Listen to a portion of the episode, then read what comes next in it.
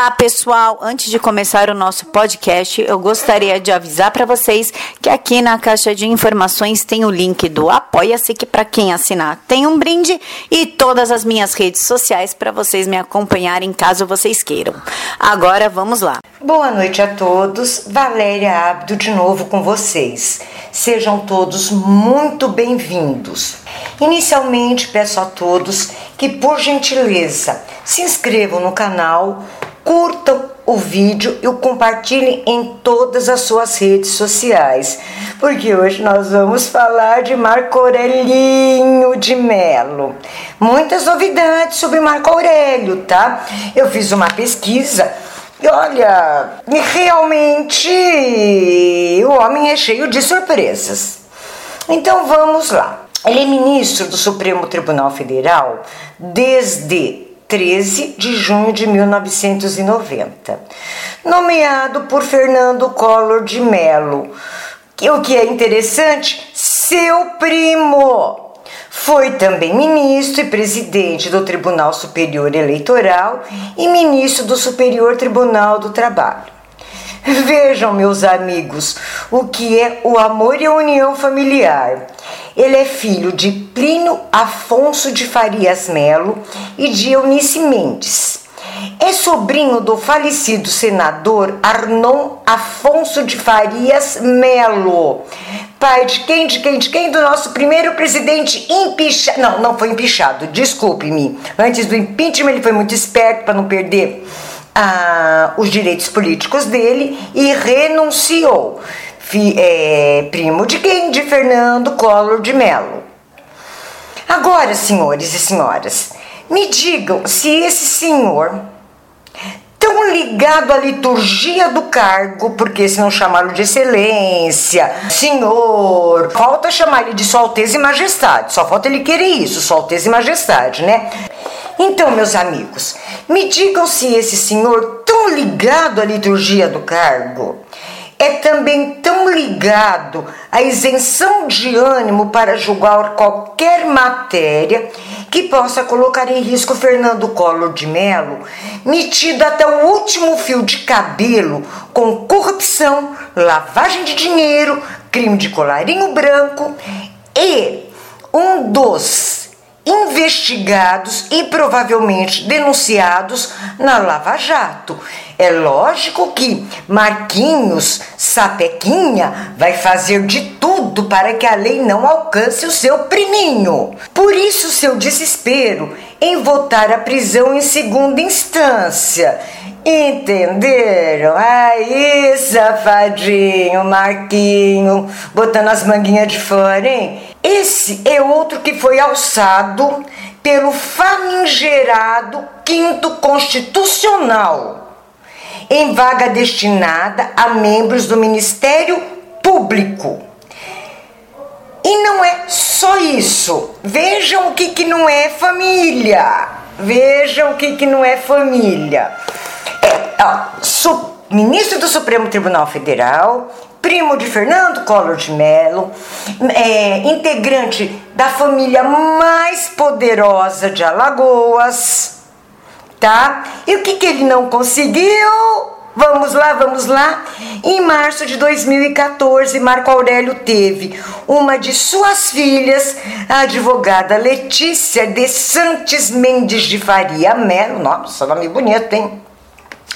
Então, senhores, com apenas 37 anos, nomeada pela presidenta, aí eu odeio esse presidenta, gente, pela presidenta Dilma, pelo quinto constitucional da OAB.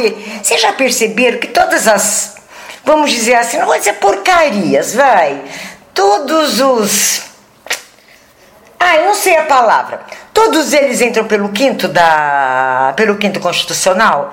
Vocês já repararam que parece que isso é uma é uma qualidade que eles têm que ter para serem indicados pelo quinto constitucional? E para que cargo ela foi? Gente, para que cargo que uma menina de 37 anos foi? Para o cargo de desembargadora do Tribunal Regional Federal da Segunda Região. sediada no Rio de Janeiro, apesar de ter sido considerada muito nova e inexperiente para assumir o cargo. Isso seus, seus pares e pessoas do mundo jurídico. E realmente é, venhamos e convenhamos. Uma advogada de 37 anos assumir um cargo de desembargadora no Tribunal Regional Federal da Segunda Região aos 37 anos de idade. Pessoas do meio jurídico insinuam que ela só foi escolhida por ser filho de Marco Aurélio.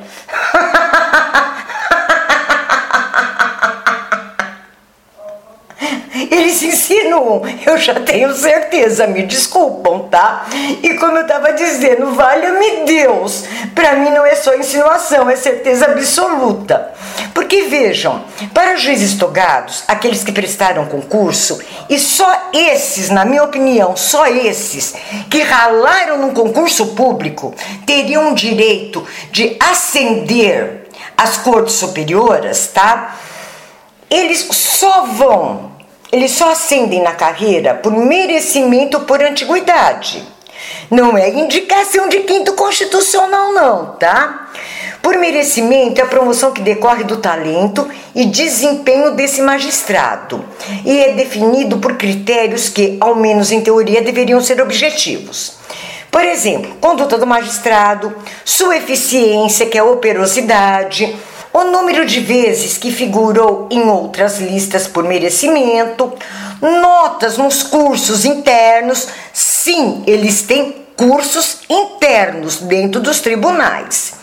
E mesmo assim, tem de ter ficado um tempo mínimo no cargo a que já estava desempenhando suas funções. E o outro critério é ou é por merecimento e este por antiguidade, que não tem o que falar.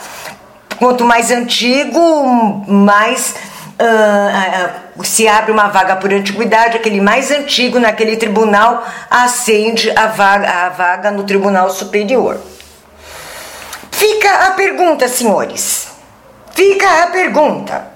Será que doutora Letícia, mesmo não sendo togada, alcançaria o conhecimento e experiências necessários para o preenchimento de função de tal relevância? Será que vocês poderiam me responder essa pergunta? Isso é de, hum, de incomodar, vocês não acham? Uma advogada de 37 anos e como desembargadora do Superior Tribunal Federal por ser filha de um ministro do Supremo Tribunal Federal.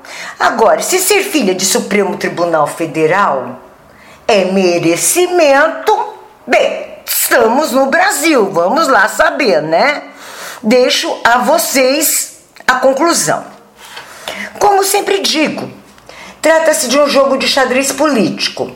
Percebe-se que a composição do Supremo Tribunal Federal nada mais é do que um puxadinho do executivo e legislativo a decidirem somente a favor de seus colaboradores, aquele que indica e aqueles que o aprovam.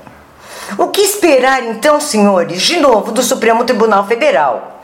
Apenas decisões com capa de legalidade a proteger seus amigos queridos e que lhe proporcionaram uma vida de regalias, inclusive a parentes próximos.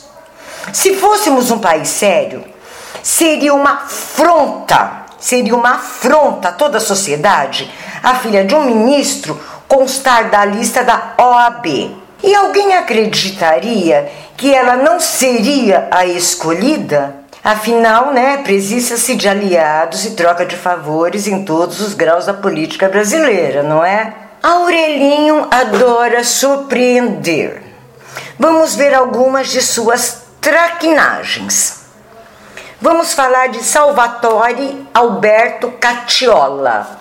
Acredito que, se, é, que, que, que é assim que se fale o sobrenome dele, senão, por favor, me corrijam.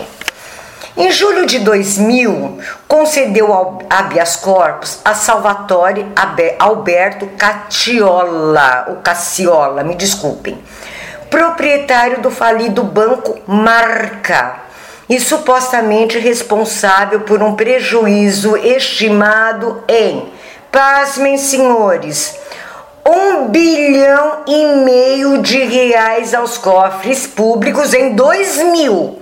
Façam as contas de juros de correção monetária quanto não estaria hoje 19 anos depois. Se tiver aqui algum contador, peço que faça a conta e publique e deixe, por favor, no comentário. Cassiola viajou para a Itália logo em seguida e lá viveu foragido até setembro de 2007, quando foi preso em Mônaco. Em abril de 2005, a Justiça Federal do Rio de Janeiro o condenou a 13 anos de prisão por peculato e gestão fraudulenta. Ele estava lá em Mônaco, né, gastando dinheirinho suado, né? Porque olha, afinal de contas, para aplicar golpe também a pessoa tem que usar inteligência, tem que suar para aplicar. Não é assim tão fácil como todo mundo pensa, né? Vamos dar também os devidos créditos pro fulaninho aí, né? Comentando este episódio sobre a nova prisão de Cassiola, Marco Aurélio Melo disse que repetiria a concessão do habeas corpus. Vejam, ele repetiria a concessão, porque ele foi preso, né? Ele foi preso em Mônaco, né? Veio aqui para o Brasil, condenado a 13 anos, e que, Marco Aurelinho fez, falou na sua, na sua molecagenzinha que repetiria ele a concessão do seu habeas corpus. Eu acho que não é só Gilmar Mendes, não, que gosta de ficar abertinho assim, manter as grades da cadeia aberta, não, sabe? Eu acho que ele tem vários coleguinhas que seguem sua maneira, maneira de pensar, né? Agora vamos falar de Susana von Richthofen. Em outra atitude considerada polêmica, Marco Aurélio de Mello foi o único ministro a votar a favor de conceder ordem de habeas corpus a Suzane Louise von Richthofen. Vocês lembram dela, não preciso nem falar, né? Em 2007, quando foi responsável por conceder dois habeas corpus, Antônio Petros Calil, o Turcão, acusado de explorar caça-níqueis, o mesmo havia sido preso pela Polícia Federal por duas vezes. Turcão foi preso pela terceira vez em 29 de novembro de 2007 pelo mesmo delito. Já em dezembro de 2008, foi o único ministro a não receber as denúncias para investigação criminal de seus conterrâneos envolvidos no esquema de corrupção da chamada máfia dos caça-níqueis. Tem alguma coisa estranha aí, né? Ele já deu, vejam bem, dois habeas corpus para Antônio Petros, explorador de caça-níqueis que havia já sido preso pela Polícia Federal por duas vezes. Quando ele foi preso pela terceira vez, foi o único ministro a não receber as denúncias para investigação criminal de seus conterrâneos envolvidos nos esquemas de corrupção da chamada máfia dos caça-níqueis. Isso nos deixa com algumas coisas na cabeça, não nos deixa? Segundo, porque, olha, na opinião dele, Segundo ele, não havia evidência alguma que justifique a investigação. É, né? Cada um pensa do jeito que quer. Cada cabeça uma sentença. O Supremo Tribunal Federal aceitou a denúncia do Ministério Público e investigou os membros do Judiciário que estavam envolvidos no escândalo. De novo, o Supremo aceitou a denúncia do Ministério Público e investigou os membros do Judiciário que estavam envolvidos no escândalo. O então ministro do Superior Tribunal de Justiça, Paulo Medina, foi afastado de suas funções públicas, sendo posteriormente denunciado pela Procuradoria-Geral da República no Supremo Tribunal Federal. Agora vamos para um outro habeas corpus. Em outubro de 2012, se concedeu habeas corpus para Luiz André Ferreira da Silva, Odeco, vereador do município do Rio de Janeiro, considerado um dos mais perigosos milicianos da zona oeste do Rio de Janeiro. Deco responde por formação de quadrilha, extorsões e homicídios e esteve ativamente envolvido em planos para assassinato do deputado estadual Mar Marcelo Freixo, do PSOL, e da chefe de polícia civil Marta Rocha. A política de, de celas abertas, tá? Eu falo, ele é muito amiguinho do Gilmar Mendes, por isso que eu acho que os dois se adoram. Os dois devem se amar de paixão, né? Em fevereiro de 2017, concedeu por habeas corpus ao goleiro Bruno Fernandes de Souza, preso e condenado a 22 anos e 3 meses de prisão pelo crime de homicídio. A decisão de Marco Aurélio se baseou pelo fato de Bruno não ter sido condenado em segunda instância por ser primário e de bons antecedentes. E olhem que incrível! Olha, o próprio beneficiado do habeas corpus se chocou. O próprio Bruno não contava com a decisão de colocá-lo em liberdade. Veja o absurdo a que chegamos, gente. Olha o absurdo. A prisão de Nathan Donadon. Nossa, aqui no Brasil tem gente com tanto nome esquisito, né? Em junho de 2013, foi o único ministro do Supremo Tribunal Federal a votar contra a prisão do deputado federal Natan Donadon, PMDB de Roraima. No caso em que, pela primeira vez, o Supremo Tribunal Federal mandou prender um deputado condenado desde a Constituição de 1988. Soltura de presos com condenação em segunda instância. Em 19 de dezembro de 2018, Marco Aurélio deferiu o pedido apresentado pelo PSDB, só podia ser, partidinho de esquerda, determinando a soltura de todos os presos detidos por decisão da segunda instância. É, na verdade, eu não estava pensando, né, na soltura de todos os presos, e sim apenas um, Lulinha. A liberação dos presos não é imediata. Ele dizia que a liberação dos presos não era imediata, é necessário que os advogados recorram aos juízes, solicitando a efetivação da soltura em função da determinação do ministro. A decisão é justificada pelo ministro a partir do artigo 283 do Código de Processo Penal, que define que as prisões só podem ser efetivamente realizadas após o chamado trânsito em julgado, quando não cabem mais recurso. Mas logo adiante falaremos mais sobre esta traquinagem de Aurelinho. Dessa traquinagem, acho que naquele dia ele não tomou o sorvetinho dele da tarde, a mamãe não deu bolo com sorvete, então ele estava muito bravinho e resolveu descontar, né? Criança mimada é desse jeito, vamos fazer o quê, né? Aliás, nós estamos nas mãos de crianças mimadas no Supremo Tribunal Federal. Outras decisões polêmicas. Em 17 de junho de 2009, foi o único ministro a votar pela obrigatoriedade de diploma, o único a votar pela obrigatoriedade de diploma para o exercício do jornalismo no país, extinto após 40 anos. Marco Aurélio teve o voto vencido em suas próprias palavras, abre aspas. E agora chegamos à conclusão de que passaremos a ter jornalistas de gradações diversas. Jornalistas com diploma de curso superior e jornalistas que terão, de regra, o nível médio, médio e, quem sabe, até o nível apenas fundamental. Fecha aspas, ponderou. Eu vou deixar a conclusão disso para vocês. A inteligência de uma pessoa, a vontade dela estudar, a vontade dela ser sábia, ou dela se interessar por matérias, não depende até o nível que ela tenha cursado nas escolas. Vamos pegar, por exemplo, Olavo de Carvalho.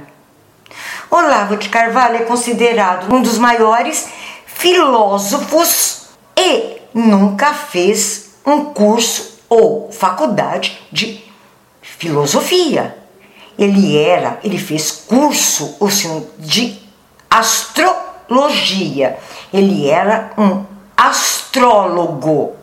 O que o impediu de ser o mais respeitado filósofo brasileiro da atualidade? Nada. Por quê? Estudou, leu, leu, estudou, estudou, estudou e botou a inteligência, a cachola para trabalhar. Em 17 de dezembro de 2015, Marco Aurélio Melo seguiu o voto da maioria dos ministros que votou favoravelmente a que o Senado tenha o poder de arquivar uma eventual abertura do processo de impeachment pela Câmara dos Deputados. A quem será que serviu eh, esta decisão? Veja bem, em 17 de dezembro de 2015, em 2016 saiu o impeachment da Dilma.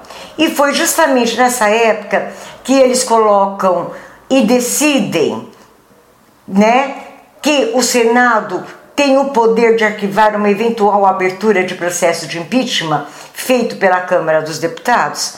Ah, vocês não acham isso esquisito? Bem, deixa pra lá, tá? Em junho de 2010, Marco Aurélio Melo foi um dos quatro ministros, ministros, desculpe-me, ministros que votaram contra a constitucionalidade da aplicação da ficha limpa para as eleições daquele ano, tá? Uh, o ministro Marco Aurélio considerou constitucional a lei e a aplicação somente a partir de 2012. Por que será? Qual seria seu interesse? Deixo para vocês a pergunta. Agora vamos nos ater à prisão em segunda instância, tá? E uma das maiores molecagens, traquinagens que Marco Aurelinho aprontou. Tá? Vamos lá. Em 5 de outubro de 2016, o Supremo Tribunal Federal decidiu sobre a possibilidade de prisão em segunda instância, tá? O ministro Marco Aurélio Melo foi o relator do processo e votou contrário, seguido dos votos dos ministros Rosa Weber, Dias Toffoli, Ricardo Lewandowski e Celso de Mello, que votaram contra a possibilidade de prisão antes que se esgotarem todas as possibilidades de recurso. Os votos dos ministros foram vencidos, sendo finalizada a votação por seis a seis votos a cinco, mantendo o entendimento definido pela própria corte em fevereiro, que permitiu a possibilidade de prisão após uma condenação por colegiado de segunda instância. Pois bem, Marco Aurélio não se conformou de ter perdido isso. Mas ele não se conformou, acho que à noite ele mordiu o travesseiro dele de raiva. Se o travesseiro dele for de pena, ele deve ter engolido tanta pena e pluma de ganso que eu nem sei o que deve ter acontecido. Deve ter entupido toda a parte digestiva dele. Eu, eu, eu, eu fico tentando imaginar o que ele fez, o que ele tentava matutar para fazer voltar o entendimento anterior. E ele, inclusive, por muitas vezes ele colocou na parede Carmen Lúcia, tentando de todas as formas levar ao pleno novamente a questão da segunda instância. E ela foi guerreira, essa mulher foi brava. Essa mulher não se curvou ela manteve a decisão dela de não colocar em votação, durante pelo menos o mandato dela, de novo a prisão em segunda instância. Mas o que o safadinho maroto Marco Aurélio fez? Ai, vocês devem se lembrar, porque isso foi notícia no Brasil inteiro, indignou a sociedade brasileira inteira. Com o intuito de ver Lula cachaceiro passando o Natal em casa, junto aos seus entes queridos, que sequer foram recepcioná-lo quando de sua soltura, agora em novembro. Em um ato de molecagem, quando terminada a última sessão do Pleno no ano legislativo de 2018, concedeu liminar para determinar a soltura dos presos de segunda instância, sem trânsito em julgado. Escapando assim. Olha a esperteza, olha a esperteza do molequinho, do meu menininho aqui. Ah, marotinho, da apreciação do pleno. A sociedade ficou bem indignada com a atitude do primo de Fernando Collor de Mello. Eu acredito que ele já estava pensando quando o priminho dele fosse, né? Transformado em réu e sentenciado, transitou em julgado na, segunda instância. Ele não queria ver o priminho dele, né? Como eu disse, uma das famílias mais poderosas lá do Nordeste, né? Encarcerado, né? Então ele estava pensando no Lulinha e também no seu priminho, com certeza absoluta, tá? O que ocorreu então? Bolsonaro, inclusive, Eduardo Bolsonaro, replicou post no Twitter defendendo a prisão de Melo. No Twitter, a frase Lula livre chegou ao primeiro lugar nos Trend Topics Mundial, lista dos assuntos que geraram mais repercussão. Nos Trend Topics do Brasil também ficou em destaque os termos Marco Aurélio Melo, hashtag Supremo Tribunal Federal vergonha e o Supremo Tribunal Federal é uma vergonha. Outro termo que chegou próximo do topo foi hashtag um cabo, um soldado, referência a um vídeo de julho em que Eduardo Bolsonaro, filho do presidente e deputado federal eleito, diz que bastaria um cabo e um soldado para fechar o Supremo Tribunal Federal. E olha que atualmente eu não. Atualmente eu não estou discordando dele, não, viu, gente? Não estou, não. Leandro Ruchel também se manifestou. Marco Aurélio Melo fez questão de dar a liminar para soltar Lula e todos os presos em condição parecida um dia antes do recesso do judiciário para impedir a avaliação do plenário. Do plenário, esse sujeito precisa ser preso. Vejam, gente, vejam que até o movimento Brasil Livre, até o movimento Brasil Livre ficou indignado, convocando uma manifestação que começaria às 17 horas em frente ao Supremo Tribunal Federal em Brasília e em várias outras cidades do país, inclusive São Paulo. Vamos ver as outras repercussões dessa, dessa atitude é, safadinha, do safadinho do Marco Aurelinha tá? O deputado federal Osmar Terra, MDB Rio Grande do Sul, ministro da Cidadania do governo de Jair Bolsonaro, disse que a decisão acarretaria consequências trágicas para a credibilidade da justiça brasileira e afetará a luta contra a corrupção. João Amoedo, ex-candidato à presidência da República pelo Partido Novo, criou uma petição pedindo para que o presidente da corte, o ministro Dias Toffoli revogasse a decisão. A senadora Ana Amélia, que saudades, que falta que Ana Amélia faz naquele Senado. Candidata à presidência na, na chapa de Geraldo Alckmin, PSDB, diz ter ficado perplexa e com a decisão que leva à insegurança jurídica. Ela disse lamentar profundamente a medida. A parlamentar questionou se há uma coincidência entre a nomeação do ex-juiz Sérgio Moro para o Ministério da Justiça e a nova definição. Aí está um aspecto que precisamos parar para pensar, tá, gente? Nas palavras dela, abre aspas. Acho que já começaram a reforçar as trancas nas portas de suas casas e janelas. São milhares de criminosos perigosos, estupradores e homicidas que foram condenados, afirmou. E essas são minhas palavras, que seriam liberados mediante essa liminar de Marco Aurelino.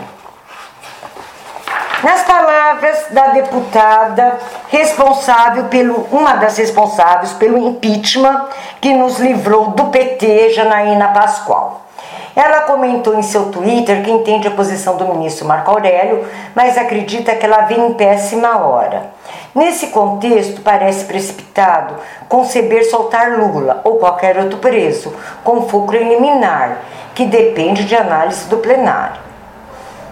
Não obstante, Continuando ela. Não obstante, respeitosamente, penso que a decisão vem em péssima hora, no apagar das luzes, colocando em risco a sociedade na medida em que pretende, uma vez referendada, possibilitar uma soltura geral de encarcerados, sem contar a insegurança jurídica que gera. Imaginem, meus amigos, a alegria dos petistas e seus coligados.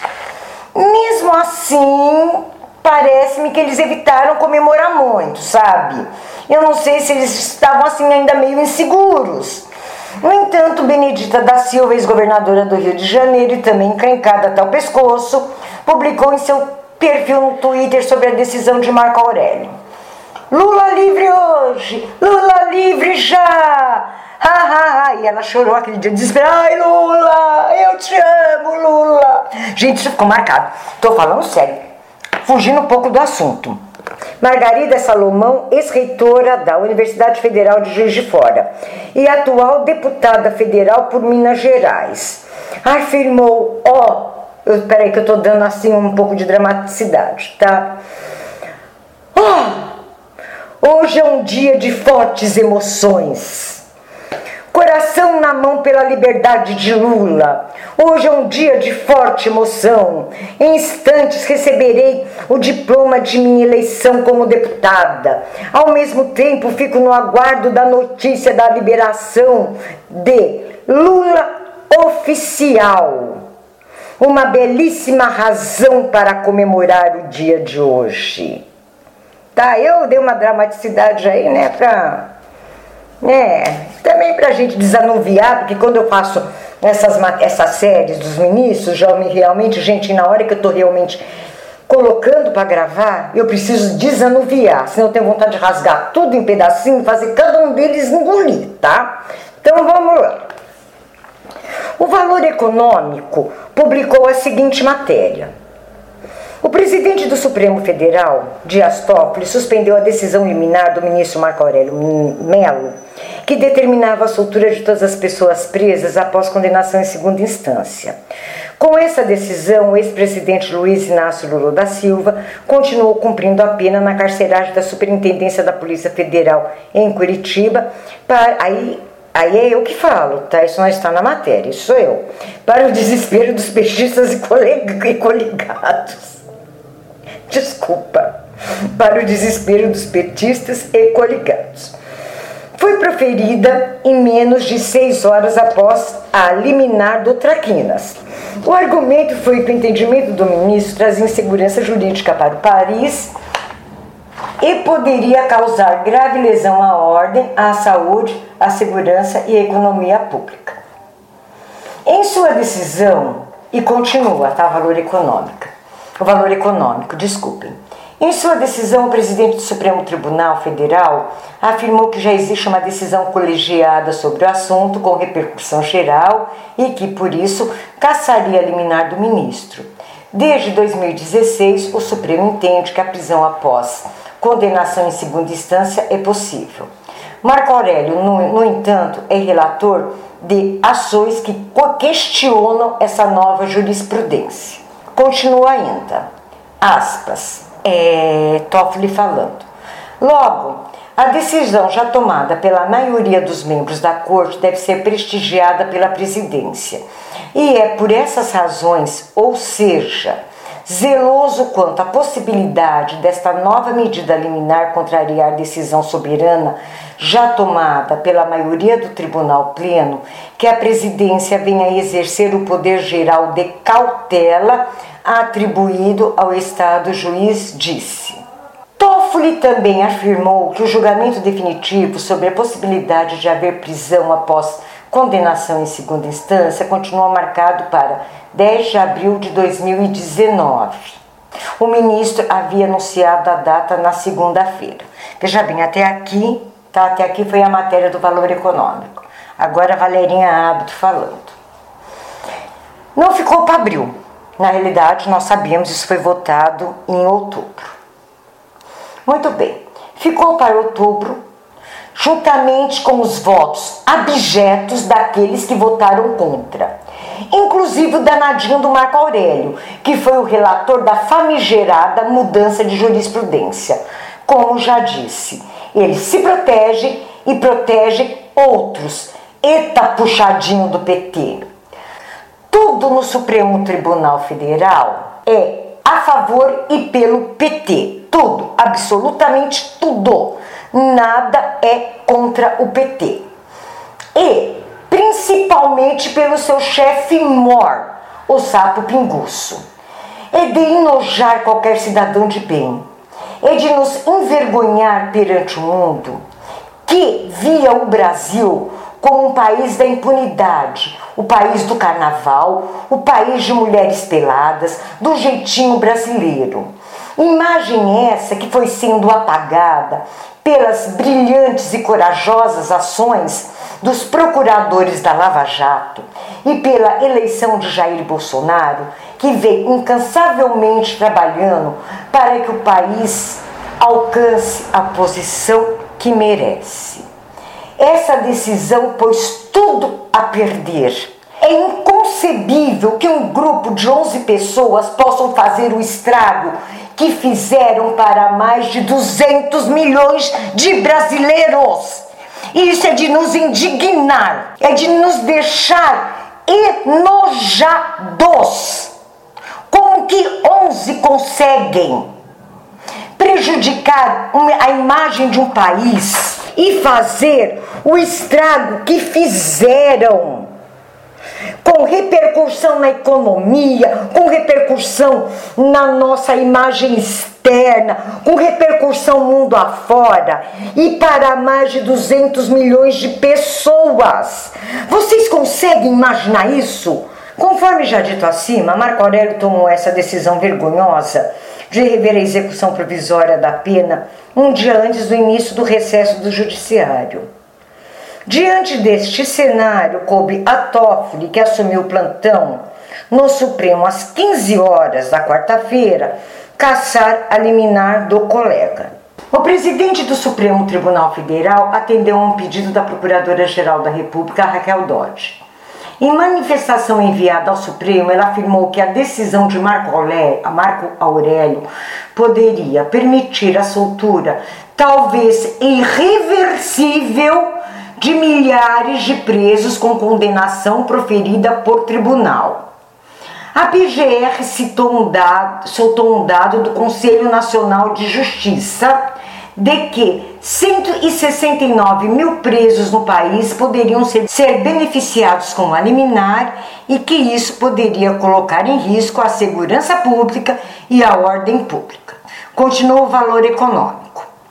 Na manifestação, Dodge diz ainda que a decisão do Supremo de permitir a chamada execução provisória da pena representou, a um só tempo, virada jurisdicional e mudança de paradigma para a persecução penal no país e que, como houve decisão do plenário sobre o assunto, a liminar de Marco Aurélio feria o princípio da colegialidade e a própria Constituição.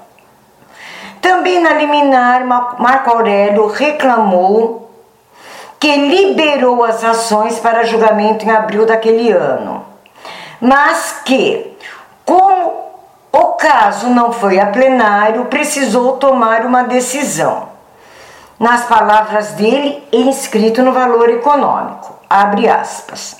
Tempos estranhos o vivenciados nessa sofrida república.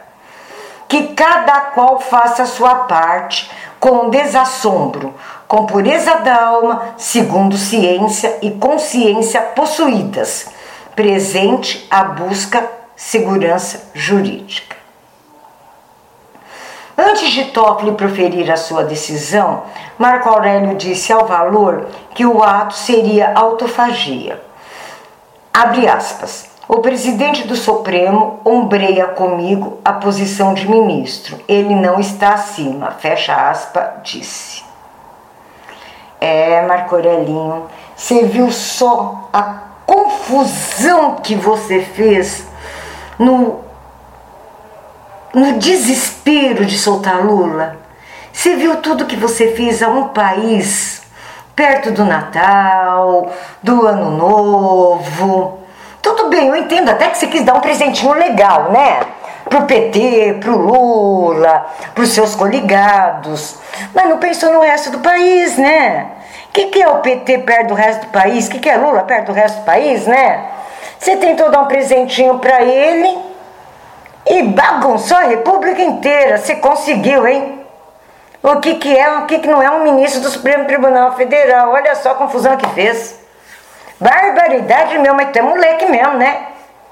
Pô, mas você deve ter sido mimado. Rapaz, tu deve. Bem, com certeza foi, né? Pra ser da família de onde você é. Você devia até ter babá, até você sair da faculdade devia te dar comidinha na boca, porque não é possível, né? Não é possível. A história da liturgia do, do cargo, excelência, senhor, é típico de gente que foi mimado. É típico de pessoas que tiveram uma criação da, da qual jamais poderiam ser contrariados. Não é? Tô certa, não tô, Marco Aurélio? Pode eu tô certinha, vai. Ah, continua. Agora, o que eu vou falar foi postado na revista Isto É, tá? As traquinagenzinhas. Continuando. As traquinagenzinhas de Marco Aurelinho. Marco Aurélio Melo, ministro do Supremo Tribunal Federal, se mostrou incomodado com as atitudes recentes do ex-juiz Sérgio Moro e procuradores da Lava Jato em mensagens reveladas pelo site de Intercept Brasil. Isso sou eu que estou falando. Ilegais e sem perícia para averiguar sua autenticidade, tá? Marco Aurélio deixará o Supremo em 2021, após Celso de Mello. Em entrevista ao jornal Folha de São Paulo, o ministro alfinetou Moro, que pode ser nomeado pelo presidente Jair Bolsonaro para uma vaga no Supremo Tribunal Federal.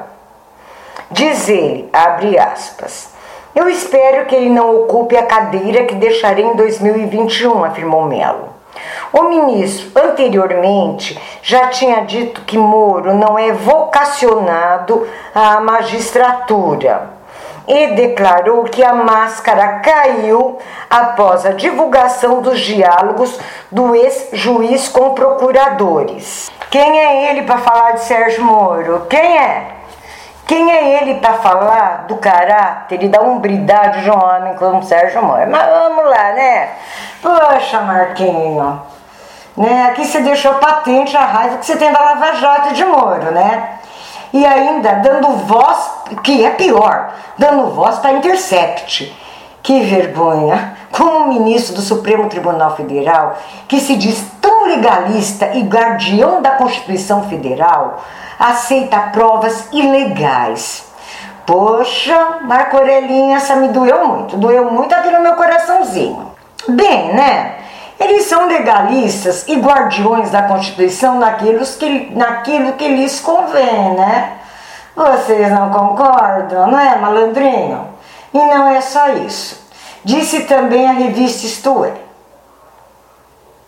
O ministro Marco Aurélio Mello, do Supremo Tribunal Federal, disse que não há motivo para a prisão do ex-presidente Luiz Inácio Lula da Silva alegando que o processo que o petista é réu ainda não está concluído. O ministro afirmou que é preciso parar com essa mania de inverter a ordem natural do processo crime. Fala ele, aspas, qual é a ordem natural? Apurar, excelar da culpa e a execução da pena prende-se. Aí se inverte, né? O que deveria ser a exceção? A prisão provisória, preventiva, processual passou a ser regra, disse o ministro, que disse haver uma celeuma em torno do interrogatório do ex-presidente da República, o juiz Sérgio Moro, da 13ª Vara Federal de Curitiba, na quarta-feira 10, com que o como réu na ação penal que apura pagamento de propina relacionada a um triplex no Guarujá, em São Paulo. Para o ministro, se justificaria a prisão preventiva, abre aspas. só se for reincidente, se tiver periculosidade, se houver ato concreto tentando embaralhar a instrução. Como houve com a Ruda? Eu recebi o habeas corpus e não pude implementar, comentou, citando o ex-governador do Distrito Federal, José Roberto Arruda, que foi preso em 2010 e teve o pedido de habeas corpus negado. Defendeu a decisão do desembargador petista Rogério Favreto, aquele que fez aquela confusão toda ao determinar a soltura do Lula quando do plantão. Vocês se lembram desse caso? Colocou todo o tribunal em polvorosa. Ah, Lulinha cachaceiro que não fazem por você. Só um lembrete. Lulinha, só um lembrete. Você já devolveu tudo aquilo que você roubou do Planalto quando você se mudou de lá? Aquilo que foi achado tudo nos cofres enormes lá do Banco do Brasil? Tá, se você ouvir esse vídeo, por favor, responda se você já devolveu, tá? Porque olha, o que você rupiou de coisa de lá, Deus me livre. E o que é interessante, aqui eu quero fazer um adendo, tá? Ele diz que a prisão preventiva só se for reincidente, se tiver periculosidade, se houver ato concreto tentando embaralhar a instrução. Vamos raciocinar aqui comigo, amigos. Inácio Lula da Silva, chefe mor, chefe do PT e de seus partidos coligados. Não teria ele poder de embaralhar, embaralhar a instrução, não teria ele poder, supondo que o caso de Celso Daniel e aqueles outros sete que foram eliminados após for verdade, vamos supor, apenas supor que não poderia acontecer a mesmo com as mesmas duas testemunhas. Vamos supor também que não poderia, com o dinheiro que eles têm, uh, pagar uma testemunha para não depor ou depor da forma como eles quisessem.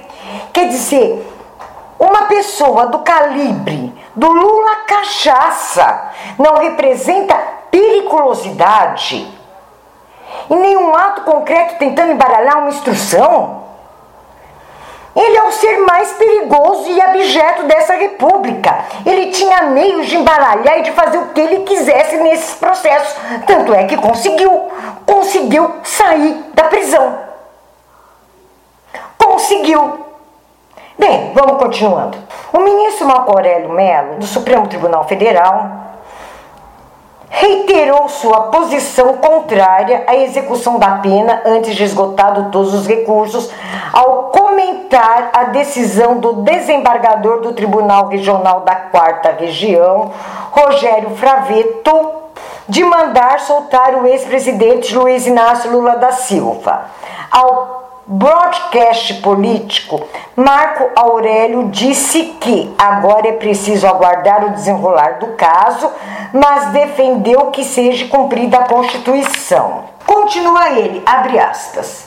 Enquanto a condenação não estiver preclusa e for passível de recurso, a culpa não está selada, disse Marco Aurélio. Ele, Lula, abre aspas, ele falando, tá? Ele falando ele, Lula, ainda tem direito a recursos em tribunais superiores. E antes disso, qualquer prisão é precoce, fecha aspas, e afirmou.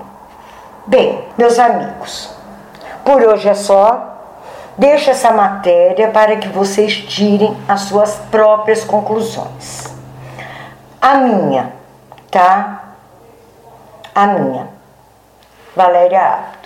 Estamos danados, ferrados, ignorados, desprezados, achincalhados e perdidos com a atual composição do Supremo Tribunal Federal, com suas raras exceções.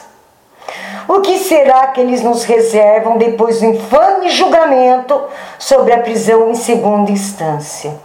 Que Deus nos proteja.